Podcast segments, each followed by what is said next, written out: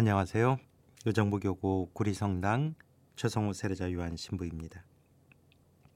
오늘은 특별한 날이기도 합니다. 피조물 보호를 위한 기도의 날. 프란치스코 교황님께서 2015년 회칙 찬미받으 소설을 반포하시면서 해마다 9월 1일을 피조물 보호를 위한 기도의 날로 지내기로 정하셨습니다. 그래서 오늘 우리는 창조 질서를 파괴한 인류의 잘못을 회개하면서 생태계를 보호할 것을 다짐하는 그러한 시간도 가져야 할 것 같습니다.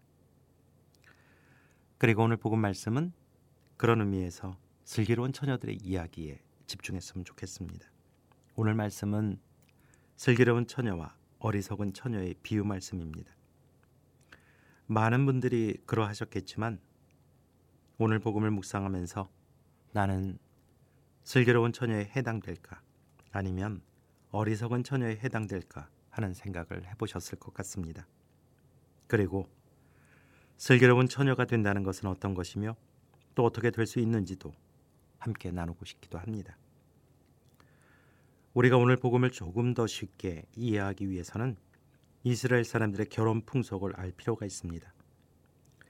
야단스러울 만큼 요란하게 결혼식을 행하는 풍습이 있는 이스라엘 사람들은 결혼식을 앞두고 며칠 동안 횃불을 밝혀가며 춤과 노래로 밤을 지새우는 것이 예사였다고 합니다. 결혼식 당일날 신랑이 신부의 집으로 찾아오면 신부의 들러리들은 행렬을 지어 신랑을 축하하는데 이때가 혼인 예식이 절정을 이루는 순간이었습니다. 10명 정도의 신부, 즉 들러리들은 타오르는 횃불을 들고 신랑을 맞이했는데 올리브 기름을 적신 천을 감은 긴 막대기로 된 횃불은 대체로 한 15분 정도 타고 났으면 꺼진다고 합니다. 그래서 지혜로운 사람들은 시간이 지체될 때를 염려해서 여분의 기름통을 준비하기도 했습니다.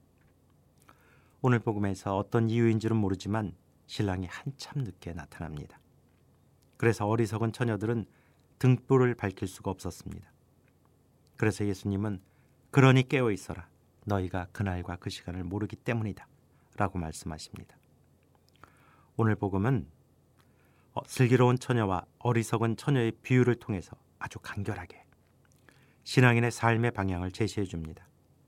우리가 살아가면서 하느님의 말씀을 실천하고 선행을 차곡차곡 쌓는 사람은 말할 것도 없이 슬기로운 사람이겠지만 이웃은 아랑곳 없이 나와 내 가족만을 위해서 살고 있다면 어리석은 처녀에 해당되는 사람일 것입니다.